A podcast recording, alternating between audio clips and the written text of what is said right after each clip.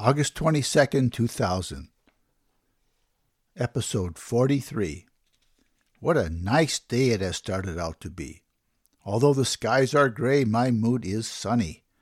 I got a full night's sleep last night for the first time in ages.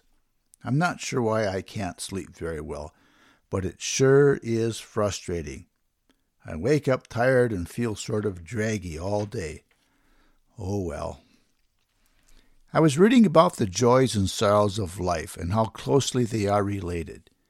It seems by human nature we run away from sorrow and always long for joy.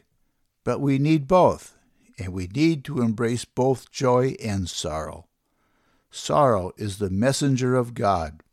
Bring us good news and comfort. Sorrow is like the night that brings us to daylight. Thank God for sorrow. Another thing I read was about the worthiness of our lives and how hard it is to be patient. It takes more courage to be patient and wait than to plow full steam ahead. It is harder to let jobs, busy lives, and opportunities pass us by than it is to be caught up in the rat race. Letting go and letting God in is so hard. I've been struggling with that because I feel so fiercely independent. I want to do it all myself. I want the personal acknowledgement and honors that go with being an active mom, nurse, friend, and wife.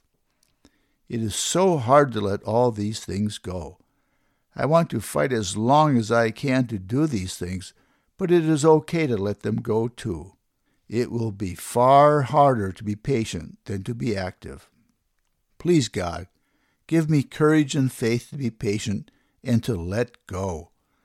Let me recognize my worth even when it seems like I don't do a thing.